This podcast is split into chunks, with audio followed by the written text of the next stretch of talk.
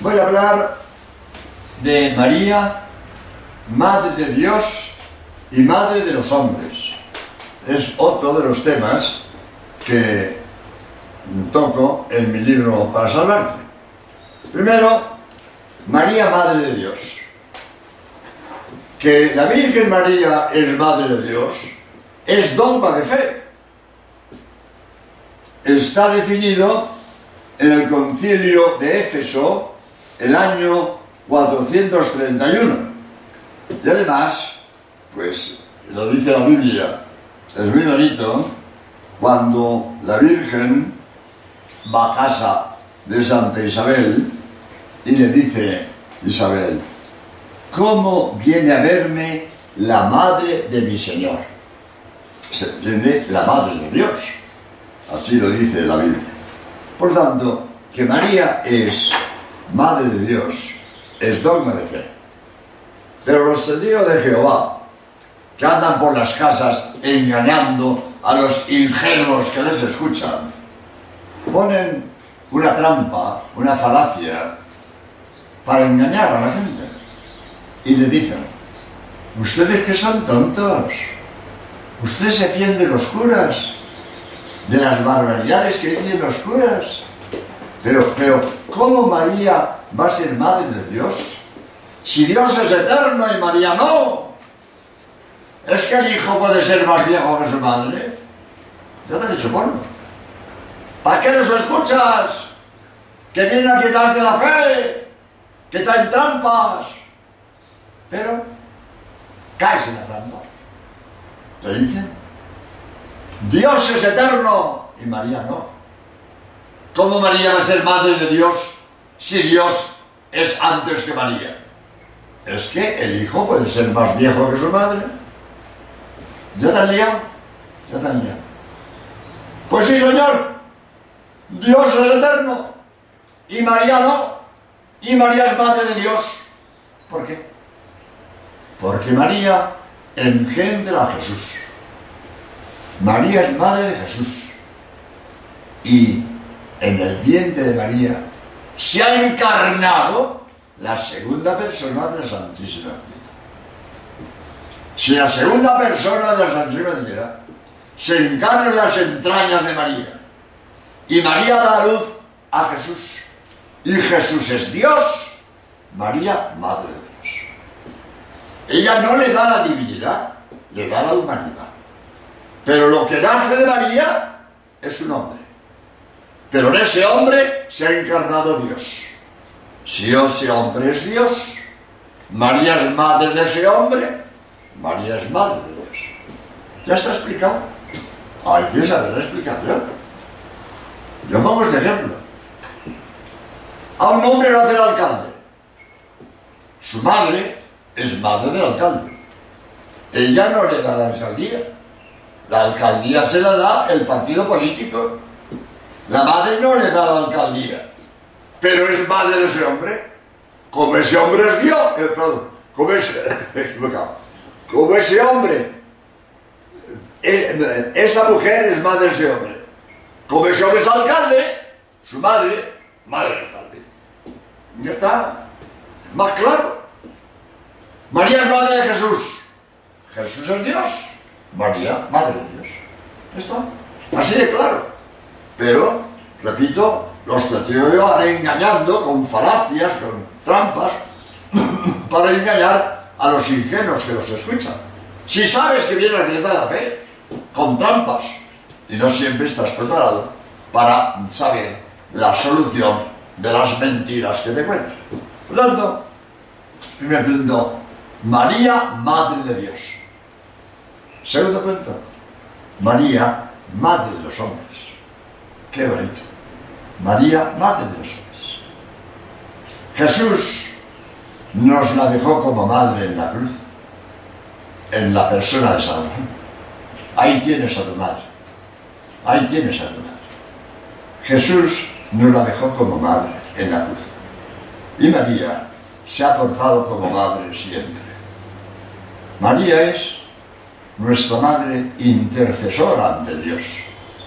María es la gran intercesora para con Dios. Yo suelo decir que aquí fallan las matemáticas.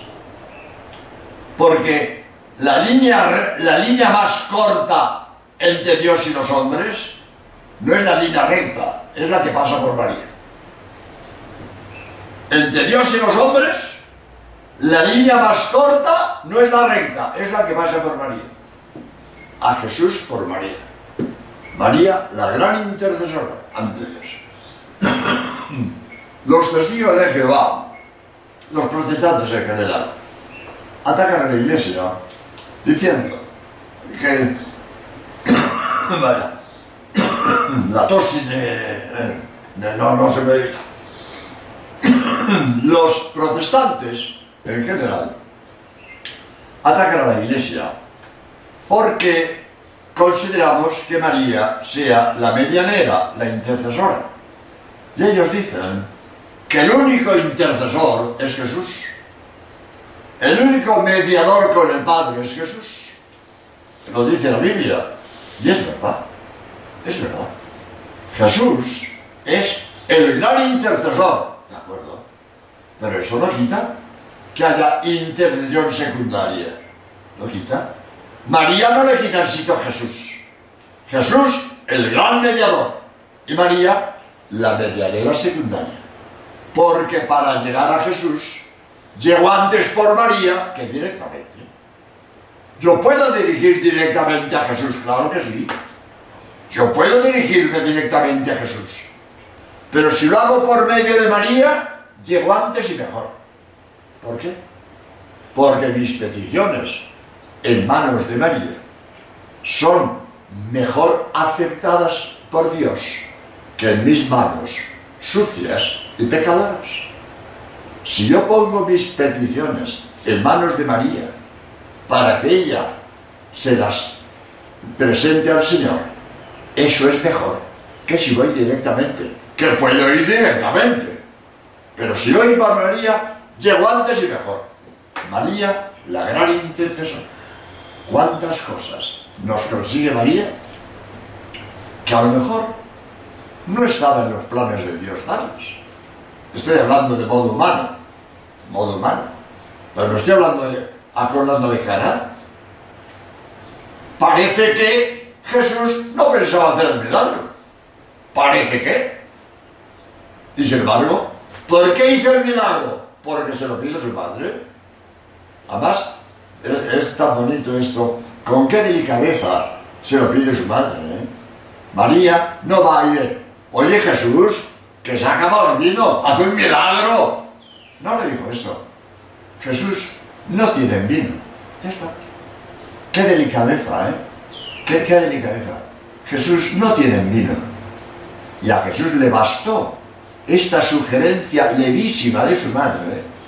Llena las tirajas de agua, convierte el agua en vino, sirve el vino a los comensales y dice el maestro Sala, oye, que el buen vino se pone al principio y tú has dejado el buen vino para el final. Un vino excelente, salido de tirajas de agua. Cristo hizo un milagro, se lo pidió su madre.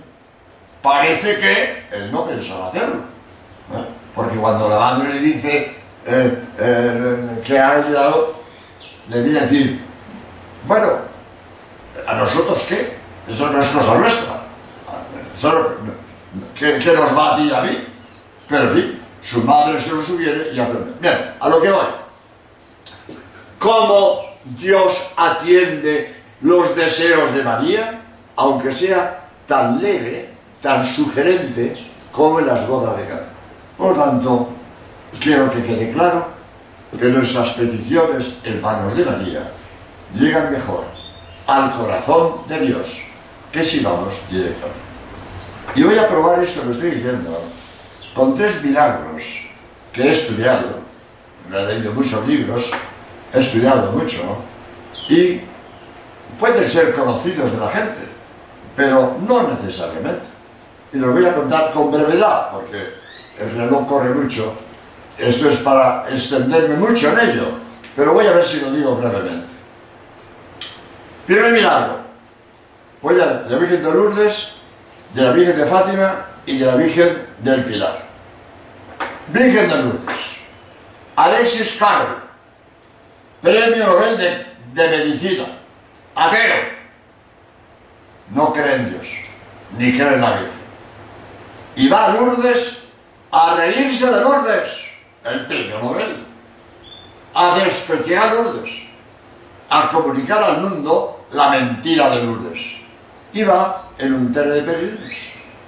Y permite Dios que en el tren, antes de llegar a Lourdes, una mujer se echa a morir, Marie se llama, y un médico, médico, médico, médico, llega a Alexis palpa aquel abdomen atimparado, lo que sea, tuberculosis intestinal, lo que fuera, esta enferma no llega a Lourdes, esta enferma se muere en el camino y dijo, si esta enferma llega a Lourdes, yo quereré, o se cura, no me acuerdo exactamente la palabra, quizá dijera se cura si esta enferma se cura en Lourdes, yo creeré en Lourdes. Y quiso Dios que la enferma llegue a Lourdes. Y ante los ojos atónitos de Alexis Carrel, aquel abdomen atimparado, instantáneamente viene a su ser natural y esta mujer queda instantáneamente curada del todo. Y Alexis Carrel cumple su palabra y muere católico. Yo he escrito un libro que yo he leído, se llama Mi viaje a Lourdes, cuenta esto y termina con una bonita oración dando gracias a la Virgen de haberle permitido presenciar el milagro para tener fe en él. Milagro atestiguado por el Premio Nobel de Medicina Alexis Carrel, el milagro hace Dios, pero por intercesión de la Virgen de Lourdes.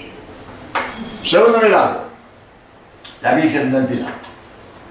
El cojo de Calanda. Para mí, no sé si me equivoco, el milagro más grande de la historia después de los del Evangelio. Yo no conozco otro más grande. Lo habrá, no sé. De lo que yo conozco, el milagro más grande después de los que hizo Cristo en el Evangelio.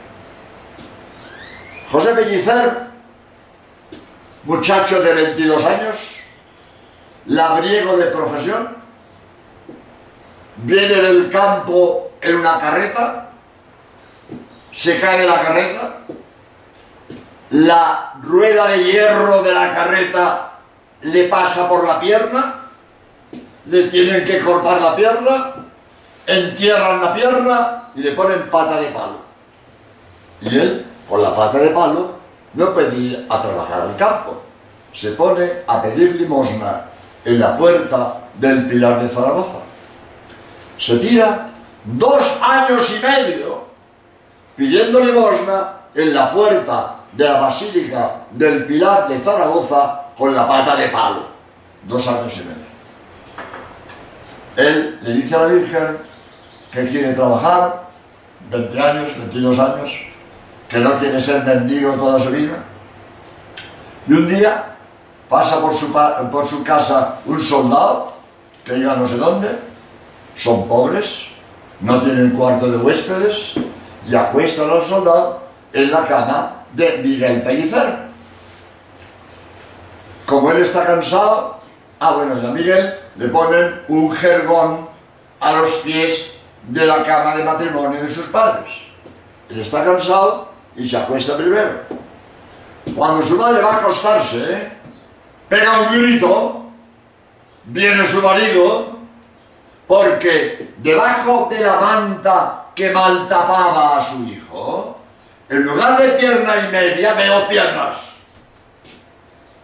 Despierta al muchacho y dice, ¿Por qué me despertáis?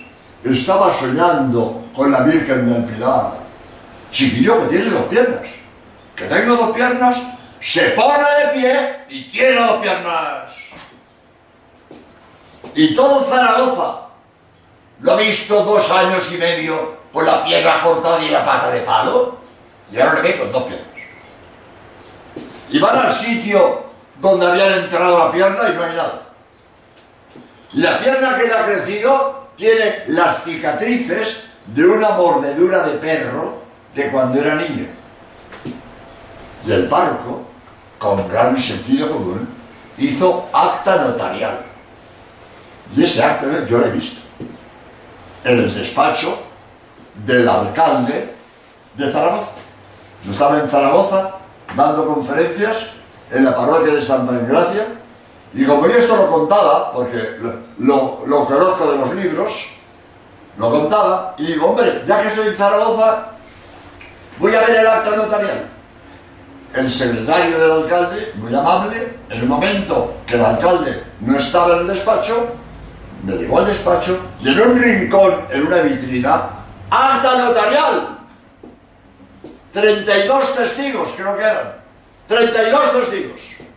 Médicos, enfermeros, eh, eh, vecinos, 32 testigos. Habían visto a Miguel Pellicer dos años y medio con la pierna cortada y la pata de palo y ahora ven con dos piernas. Milagro maravilloso. Acta notarial. En el despacho del alcalde de Zaragoza. Por medio de la Virgen del Pilar. Miguel Pellicer le pedía a la Virgen del Pilar que él quería trabajar, que él no quería ser mendigo toda su vida. Y la Virgen le escuchó. Y le recuperó a los dos años y medio la pierna que le habían cortado. Maravilloso Tercer milagro, con brevedad, porque eso es para alargarme mucho, con brevedad. He conocido a la protagonista del milagro. Voy a abreviar. Porque la historia es muy larga, pero lo fundamental lo voy a decir. Voy a ver yo a un obrero en Cádiz, en España, de, una, de un, un accidente de trabajo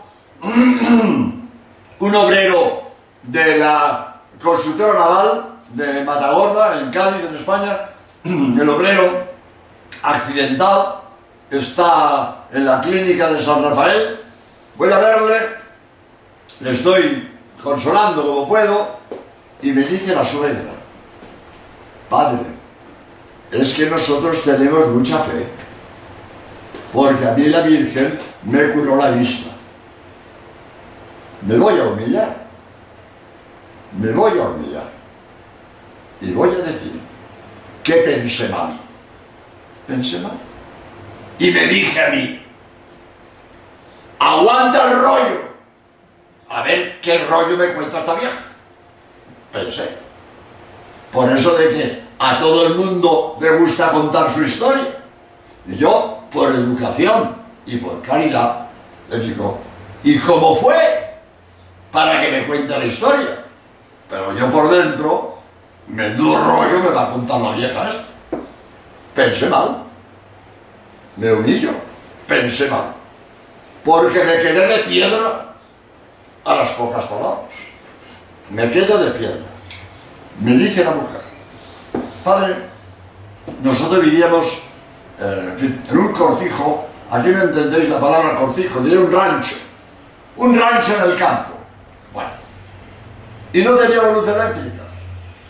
Nos alumbrábamos con candiles de carburo. Y un día, dice ella, me reventó en las manos un candil de carburo y me quemó los ojos. Me decía la hija que estaba allí, padre, tenía los ojos como los de una pescadilla frita. Dice ella. Con los ojos quemados, van a Cádiz el pueblo está de Cádiz, no sé, a, menos de una hora en automóvil. Van a Cádiz al hospital a curarse. Iban, pues no sé, todas las semanas irían, no sé. Una vez a la semana irían, no me acuerdo. Iban mucho a Cádiz a curarse. Y me dice la hija. Un día, la hija, que es la mujer del obrero a quien yo fui a ver, eh, que estaba accidentado, me dice la hija, un día le digo al médico, díganos usted si mi madre tiene solución. Porque estamos gastando en taxis un dinero que no tenemos. Y si no tiene solución, pues no venimos más. Le dice el médico, don José Pérez Yorca, después hablaré de él, el médico, le dice, yo siento decirle, lo de su madre no tiene solución. Esta ceguera es irreversible. Dice el médico, tenía los ojos como los de una pescadilla frita. Esta ceguera es irreversible. Me dice la mujer, bueno, la meten en el taxi y la llevan al cortijo, al rancho. Y me dice la mujer, padre, cuando yo oigo que no tenía solución y que nunca más podría volver a ver a mis hijos, me entró una pena, me entró un dolor, yo empecé a llorar, yo no tenía consuelo. Me dice la mujer, llegan al, cortijo, al rancho, la meten en la cama y me dice ella, estando en la cama, me acuerdo de la Virgen de Fátima que yo tenía allí y le digo, Madre mía Santísima, que yo pueda volver a verte otra vez. Y me dice la mujer, decir aquello, sentir como un fuego que se me sube por dentro, como un fuego que se me sale por los ojos, que yo veo, que yo veo, que veo luz, que veo claridad. Viene su hija, le quita los esparadrapos y tiene los ojos como nosotros. Coge un taxi y se va al hospital. Cuando el médico don José Pérez Yorca ve a las 3 de la tarde entrar la mujer que a las 12 del mediodía había dicho ceguera irreversible y a las 3 de la tarde llega con los ojos como nosotros, se quedó pálido. Me decía la mujer, creíamos que se desmayaba, se quedó pálido y decía, esto no tiene explicación, esto no tiene explicación, esto no tiene explicación. Yo me acordaba del acta notarial del cojo de Caranda y dije, yo voy a hacer un acta notarial. Y he hecho un acta notarial.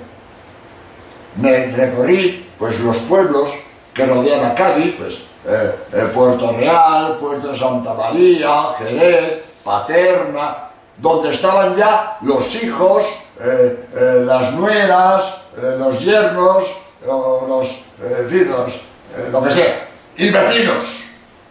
Y creo que reuní 28. Y todos nos llevaban un notario a firmar.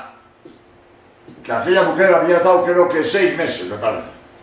Seis meses, con los ojos como el de una pescadilla frita. Instantáneamente los ojos como nosotros. Y quiso Dios que cuando estaba haciendo el acto notario, este médico, que ya no estaba en Cádiz, estaba en Madrid, catedrático, pero había ido a Cádiz a ver a su hijo, también oftalmólogo, don Jaime Pérez Yorca, había ido a ver a su hijo, y estaba en Cádiz cuando ella hacía el acto notarial. Y yo le llamé por teléfono. Bueno, yo ya le había escrito yo para que me confirmara lo que me decía la mujer. Y él me lo confirmó. Se acordaba perfectamente del caso de la ciega. Bueno, pues ya nos conocíamos eh, por carta. Pero llamo por teléfono y le digo, estoy haciendo acta notarial de la ciega. ¿Vendría usted a firmar el acta? Me dice, con mucho gusto. Firmo de lo que soy testigo y fue al notario, dijo, me quedé sorprendido de aquella repentina e inexplicable curación de aquella ceguera que yo había diagnosticado irreversible. Don José Pérez Le digo yo al, notario, ponga usted quién es este señor, que no es un médico cualquiera. Es, pues qué sé yo, de la Real Academia de Medicina, presidente de la Sociedad Oftalmológica Española, eh, eh, eh, medalla Ruda, que la tienen cuatro en España, 30 años catedrático de oftalmología. Esto no es un personaje, pues no sé quién es. Don José Pérez. Etcétera, etcétera. Es decir, dice, ah, bueno, y este acta notarial, reuní unos cuantos peregrinos, me fui a Fátima y se la entregamos al obispo de Fátima para que esté en los archivos de Fátima como uno, hay muchos, pero un milagro más de la Virgen María, ¿eh? Eh, con la advocación de Fátima, de nuestros días, no hablo de milagros del Evangelio, milagro de nuestros días. La ciega de, de Cádiz, digo yo, es de un pueblo de Cádiz, a la de Tres milagros he contado donde se confirma María, Madre de los hombres. María, la gran intercesora. Nuestras peticiones en manos de María llegan al corazón de Dios mucho mejor que en nuestras manos sucias y pecadoras. Por lo tanto, seamos devotos de María, amemos a María, honremos a María, porque Jesús, como todo hijo bien nacido, disfruta viendo a María amada y honrada. Y no se me ocurre en este momento.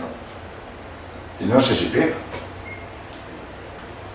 Estaba yo en Puerto Rico, iba yo a dar conferencias en, en la Universidad de Ponce, yendo en coche, oí un pastor protestante maldiciendo a María, blasfemando contra María por radio, maldiciendo a María. Y yo decía, ¿y este hombre ahora se dirige a Jesús? ¿Jesús va a escuchar a un hombre que está insultando a su madre? Si los protestantes desprecian a María, insultan a María, ¿cómo piensan que Dios les va a escuchar? Jesús, como todo hijo bien nacido, disfruta viendo a su madre querida, amada y honrada. Por tanto, cuanto más amemos a María y cuanto más honremos a María, más contento tendremos a Jesús. Por eso, nosotros los católicos no adoramos a María, como también dice lo moderno, no, no la adoramos. Adoramos solo a Dios. Adoramos solo a Dios. A María la veneramos, pero la veneramos, la amamos y la honramos porque cuanto más honremos a María, más contento estará su Hijo Jesús.